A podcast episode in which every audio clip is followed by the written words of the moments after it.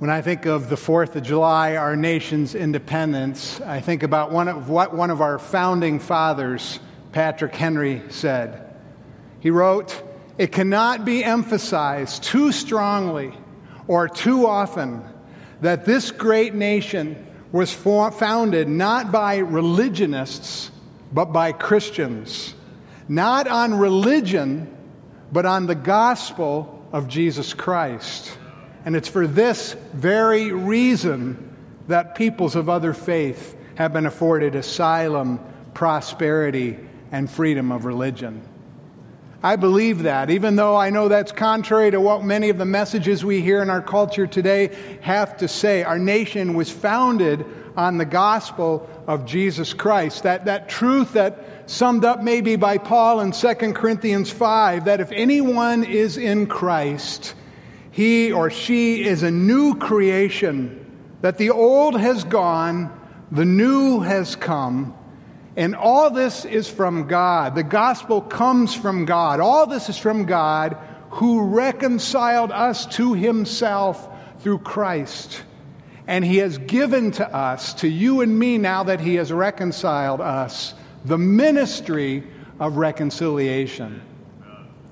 And I want you to understand this is why we exist as a church, even if we don't consciously think about it every Sunday. We exist because of the gospel. We exist because we believe that we are all alienated from God. We're alienated by, by our sinful desire to live life our own way without God.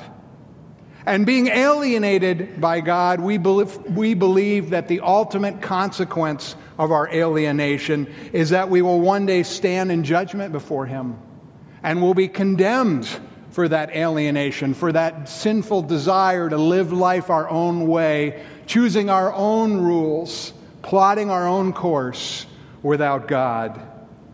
But the gospel is that Jesus Christ has come, sent by God, to overcome that alienation and to reconcile us to God, to bridge that gap of alienation, to reconcile us to God by dying in our place. And the gospel is we believe that if we turn to Jesus Christ in repentance and faith, he makes us a new creation.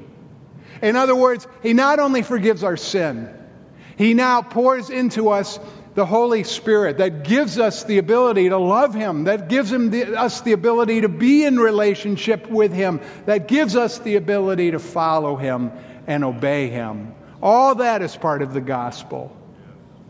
And the gospel goes beyond that. We believe that as a community of men and women who have been reconciled to God, he has called us, He has commissioned us to this ministry of reconciliation. In other words, we're to be the kind of community where people in the community around us, they're drawn. They're drawn to hear what is the solution to their alienation from God. And they hear that it is through the reconciliation that is effected through Jesus Christ. What will draw people to come here who are alienated from God? What will draw them to come here and learn that they can be reconciled to God through Jesus Christ? I believe it's this. I believe it's the news that we, Central Church, the believers who make up Central Church, we are a community of reconciliation. I believe that as people hear that Central Church is a place where broken marriages are reconciled, where broken families are reconciled, where broken relationships are reconciled. They're drawn. They, they want to know what is going on here, that, that, that, that marriages are being restored, that families are being restored, that people who were alienated from each other are being restored. And they come and they hear not only that the gospel offers them horizontal reconciliation, how to restore broken relationships with other people on the horizontal plane, but vertical reconciliation. That, that they hear the message that they can be reconciled in their alienation from God through Jesus Christ. So if you're here this morning and, and you, are, you are struggling and you're in the midst of a broken relationship in, in, in your life, you're in the right place. You're in the right place because the gospel that we preach not only reconciles you to God vertically, it, it opens up the way to you to find reconciliation horizontally of all the broken relationships in your life. And I think, I think really, I think that that is part of the vision for this church, or at least what God's vision is for this church. That as people hear, this is a place where people who are estranged from each other reconcile, where people overcome their alienation in their marriages and in their families and in their brother and sister in Christ relationships. They are drawn to hear the gospel of Jesus Christ. I believe that's part of what God is doing here in this church. So, as we find forgiveness from God through Jesus Christ, Jesus, he, he, not only forgives us, He empowers us, He enables us, and He commands us to extend that same kind of forgiveness to each other. That's what it means to be a community of reconciliation, to forgive, as Paul writes to the Colossians, to forgive as the Lord has forgiven you, to forgive each other as the Lord has forgiven you. Think this morning, think of who you are estranged with. Maybe it's somebody here, maybe it's somebody not here in your family, your extended family, your work situation. Th- think of, of the pain that you experience as the result of that alienation, that horizontal brokenness of those relationships. What would it mean for you to, to find a level of forgiveness that you have not found? Now, maybe in that pain, that, that, that, that idea of forgiving somebody who has hurt you so deeply, you know, that seems like we can't overcome it. But I want you to hear the clear command of the Lord Jesus to me this morning, to you this morning. And it's in our text, Luke chapter 17. And if you have your Bible, I encourage you to turn there. It's where we'll be for the rest of my time here this morning. Luke 17, verses 3 through 10. Hear what Jesus has to say, calling us to be people of reconciliation, calling us to the ministry of reconciliation. Verse 3 So watch yourselves. If your brother sins, rebuke him. And if he repents, forgive him. And if he sins against you seven times in a day and comes back to you seven times and says, I repent, you must forgive him. The apostles, listening to this, verse 5, said to the Lord, Increase our faith. And he replied, If you have faith as small as a mustard seed, you can say to this mulberry tree, Be uprooted and planted in the sea, and it will obey you. Suppose one of you had a servant plowing or looking after the sheep. Would he say to the servant when he came in from the field, Come along now and sit down to eat? No. Would he not rather say, Prepare my supper? Get yourself ready and wait on me while I eat and drink, and after that, you may eat and drink. Would he thank the servant because he did what he was told to do? So you also, when you have done everything you are told to do, should say, We are just unworthy servants, and we have only done our duty. Now, I, I need to let, tell you this morning, this has to be, in my personal opinion, one of the most difficult and challenging teachings of Jesus in the New Testament. But I think it's central to who we are as a people who want to be a community of reconciliation. It goes right to the heart, I believe, of how we become that community of reconciliation that draws people to hear of Christ's reconciliation. To be a community of reconciliation, we must learn to forgive others as Christ has forgiven us. How do we forgive others as Christ has forgiven us? Think of those painful, broken relational situations in your life. How do you forgive? How do I forgive as Christ has forgiven us? Look again at verse 4. if he sins against you not just once, but seven times, and comes back to you again and again and again saying, I repent, you must forgive him. You know, honestly, I humanly hear those, those words. This person is coming back again and again and again, and, and my human reaction is the same reaction that I think we hear in the disciples Lord, increase our faith. In other words, Lord, how can we possibly do this? How can you forgive the spouse who, in spite of promising you again and again and again, continues to fall in the same pattern of habitual sin? How can you forgive your friend who, who struggles to control their temper and explodes with anger against you again and again and again and comes back to you asking for your forgiveness? How, how can you forgive that kind of situation? In this passage, I think Jesus addresses probably what are our three most common objections that, that, we push away from extending forgiveness in difficult situations. And the first objection, I, I'd simply phrase it like this when looking at that brother or that sister who is coming to us, maybe after repeatedly sinning, our human reaction is this, but I don't believe he's really repentant. Yeah, I know he's coming to me. I know he's, he's asking for me to forgive him again. I, I know he seems like he's sorry, but I don't believe he's really repentant. Let's be clear. Jesus is talking about if someone sins against you. In other words, their sin is not just something you see out there, their sin is having a personal uh, impact directly affecting you. And, and when you confront them, in some way they acknowledge that sin and they promise to change their behavior. But they keep doing it over and over again. Well, I don't know about you, but when I'm hurt by someone's sin, even when they come to me, especially if it's something that's happened more than once, my usual attitude is you know what? Words are cheap. You say you're sorry. You say you're going to change. Uh, let, let, me see that. I, I want to see you change your behavior before I'm going to let you off the hook. Even if I don't say that with my mouth, I'm thinking that in my mind. I'm feeling that in my heart. I mean, after all, how do we know whether somebody who promises repentance, whether that repentance is genuine or not?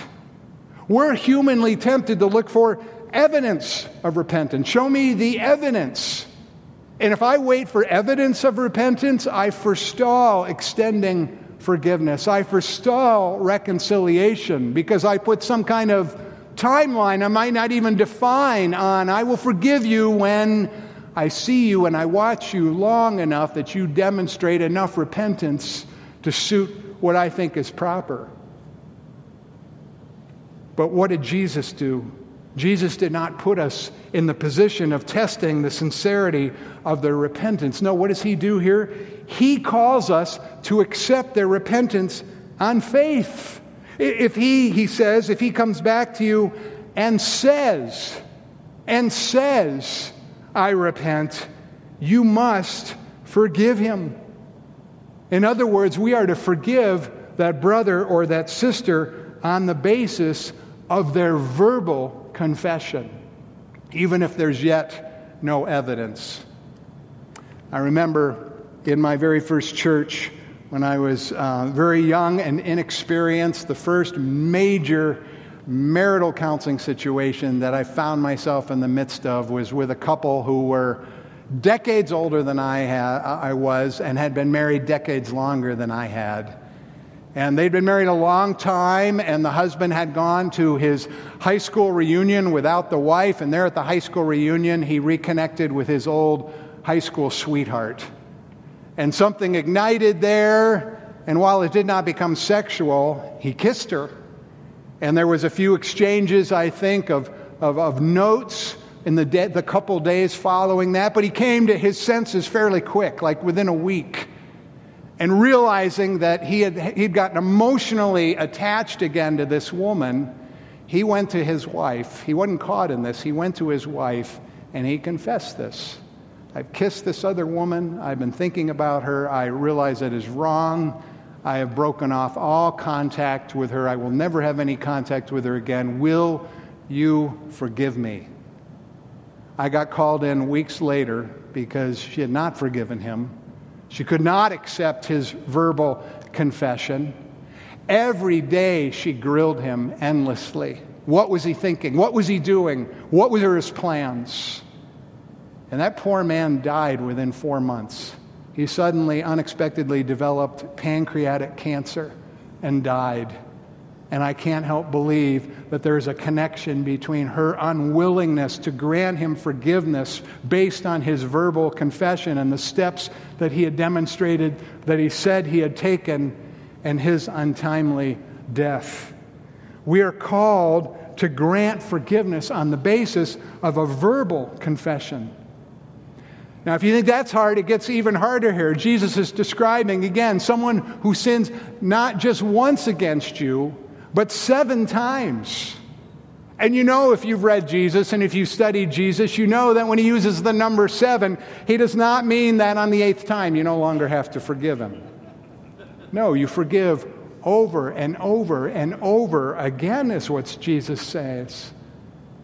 Well, I find that incredibly challenging. Certainly, when a sin is repeated, I have the ability to question the sincerity of that person's repentance. But, but Jesus tells us here that when that brother or sister returns to us, asking us to forgive them, even on the seventh or the seventeenth time, or whatever it is, you must forgive them. We must forgive them as often as they repent. The Lord reminded me the other day how He forgives me just exactly like this. Yes, He has forgiven me when I first came to Him and turned to Him in repentance and faith, and I became a believer, I became a Christian, I was saved. But we all know that being saved does not totally eradicate sin from our lives. And we struggle with sin every day, and the Lord reminded me of that. First John, I was reading through First John 1 8, and I'll just personalize it. Dan, if you say that you have no sin, you deceive yourselves. Yes, Lord, I, I know that. I know that already today I have sinned numerous times. How does He receive me when I, when I turn to Him and and, and, and, again, I'm coming to him, and I have sinned in the same area that I fall in time and time again. It's probably the 700th time. 1 John 1 9. If we confess our sins, he is faithful and just to forgive us and to cleanse us from all unrighteousness. He forgives me. He forgives you if you know Him personally over and over and over again. He forgives and He forgives and He forgives. And He calls us to forgive others the very same way. Now, if this all seems too over the top to you, thinking about the relationships that are broken, where you've been really hurt, if this seems too much, you're in good company here with the disciples. Because that's really, I think, their response in verse 5. They said to the Lord, Whoa, increase our faith. Don't take that as some pious request. Oh, Lord, make us more faithful men. That's not what this is about. I think really you could translate this as Lord, how can we possibly be expected to forgive like this? Jesus, you may be able to do that, but we can't. I, I, remember I have three boys, and two of them growing up, for some reason, all the time they were in our home, fought with each other. Just those two fought with each other and fought with each other. You know, I don't know how many times we'd take them apart and we'd, we'd, we'd have a conversation with one and we'd have a conversation with another. And I remember one time, I think he was still in elementary school, the one who probably is, is you know, has a mouth like his, most like his father's. Uh, I, I, was at the point of exasperation with him. And I, I said, finally, I, I said, What would Jesus do? And he responded to me, Dad, I'm not like Jesus. And isn't that the way we are? In our exasperation, in our wrestling to forgive, in, our, in, our, in the face of, of a command of, of Jesus's that, that seems just more than we can possibly do. Don't we, don't we seek to let ourselves off the hook by saying, you know, I don't, I don't have enough faith. I'm not like Jesus. What we're saying when we say that, or when we think that, what we're really saying is, God, this is your problem. God, yeah, I know you call me to do this. You command me to do this, but you haven't given me enough faith to do this. So I don't have to do this. We may not be that blunt and that direct, but that's what we're saying. That's, I think, what can be implied in what the disciples were saying here. And so, how does Jesus respond? Notice he does not promise to give them more faith. He doesn't say, now you have more faith to obey this command, to forgive like this. There's no promise of additional faith. No, instead, he doesn't give them more faith. He gives them a word picture, verse 6. If you have faith as small as a mustard seed, you can say to this mulberry tree, Be uprooted and planted in the sea, and it will, and it will obey you. You know, how can we be possibly expected to, to, to forgive? Well, a mustard seed is, is, you may know this, is one of the most tiny, tiny, the smallest seeds. And Jesus is saying to his disciples, and therefore he's saying to us, if you have any faith at all, if you have even the smallest amount of faith, you can accomplish the impossible. If you have even the smallest amount of faith, that mulberry tree with its deep roots of your bitterness and your hurt and your anger can be uprooted and thrown out of your life. Jesus is saying, faith is not your problem. The lack of faith is not your problem. You don't need more faith to forgive like this. When we struggle to forgive, it's not a matter of a lack of faith, it's a matter of simple obedience. And, and that's what he illustrates with the parable in verses 7 through 10. There's this parable of this servant who's working hard all day, laboring in the heat of the day, and, and he comes in at the end of the day, and, and, and instead of being able to rest and, and change his clothes and get cool and feed himself, nope, he's immediately put back to work. You got to cook the food, you got to serve the food. Jesus is giving this to compare our relationship with Him, with Jesus, to the relationship of a servant, that's you and me, to the Master, that's Jesus.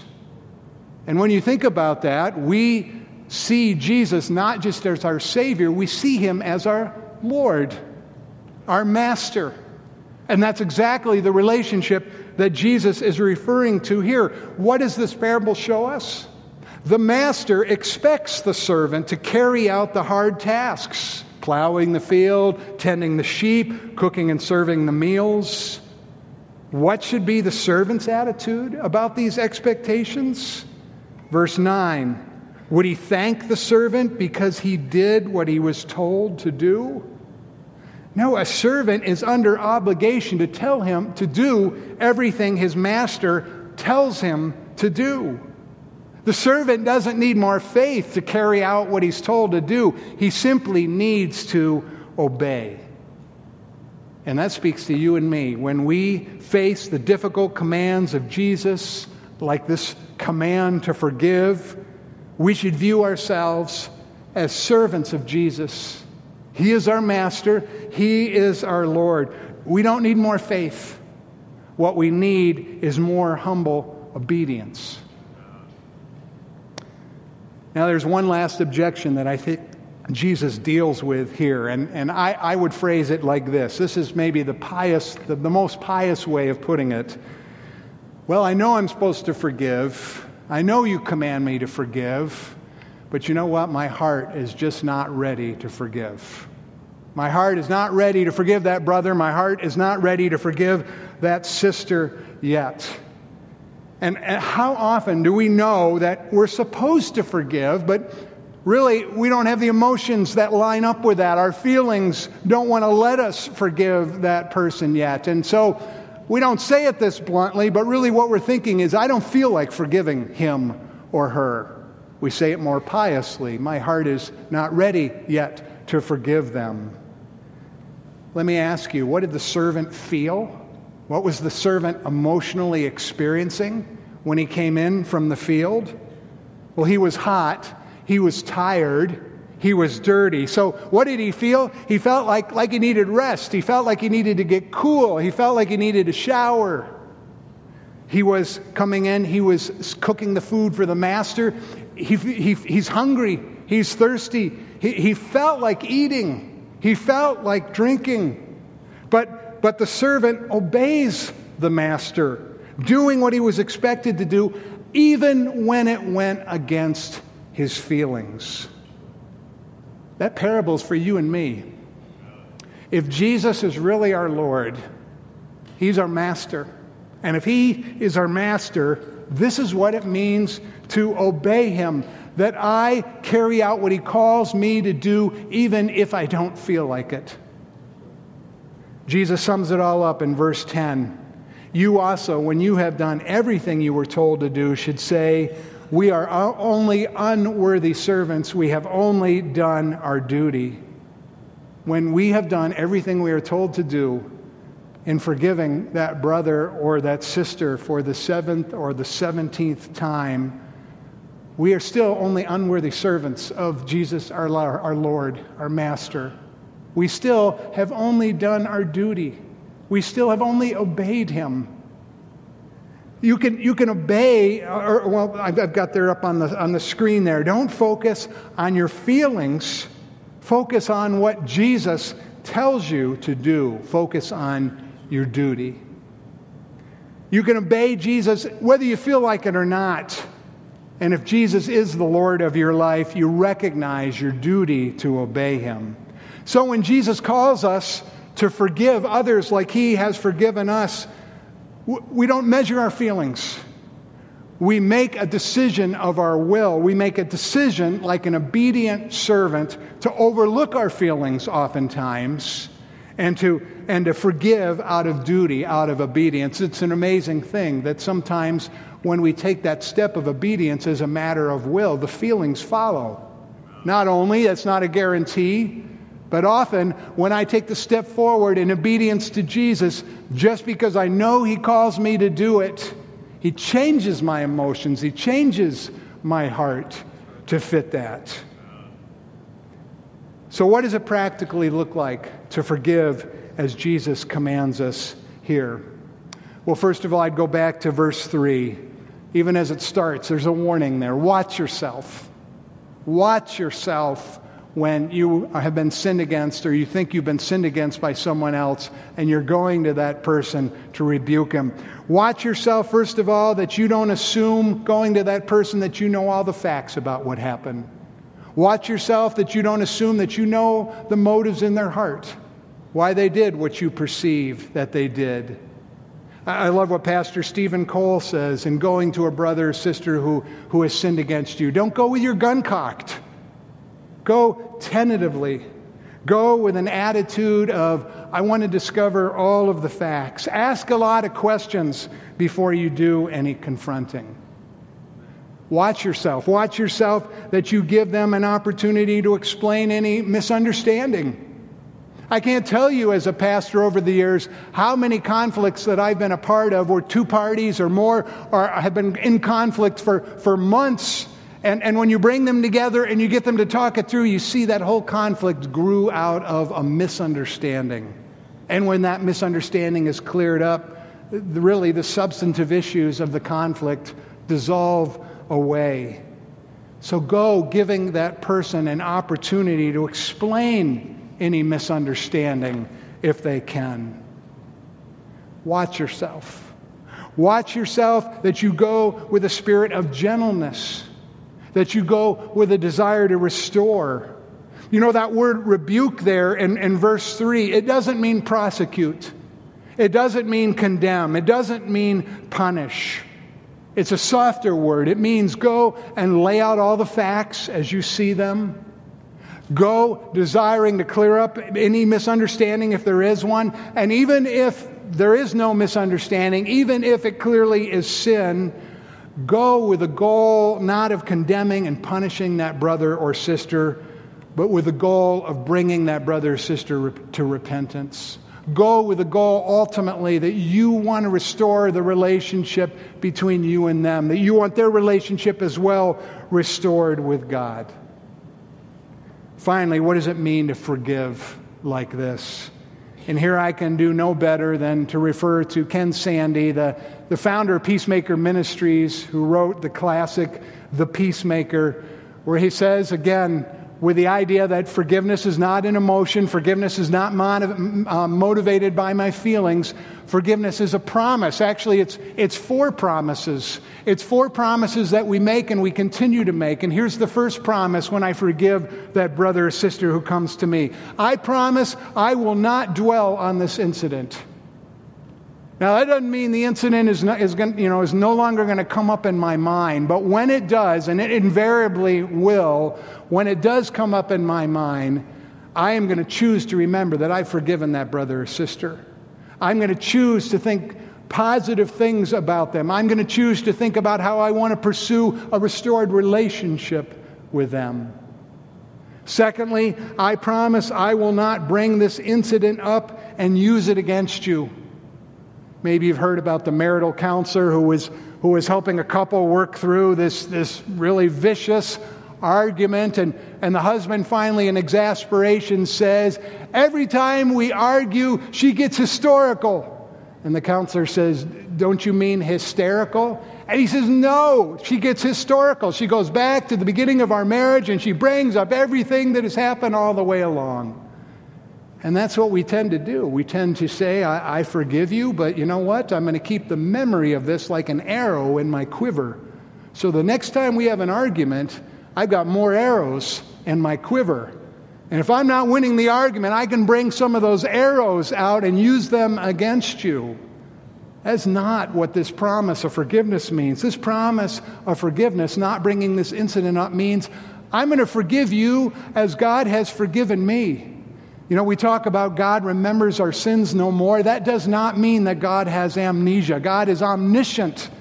It's not possible for him to have amnesia. It means God makes a conscious, willful decision that he will never bring up and use against you to condemn you a sin that he has forgiven you for.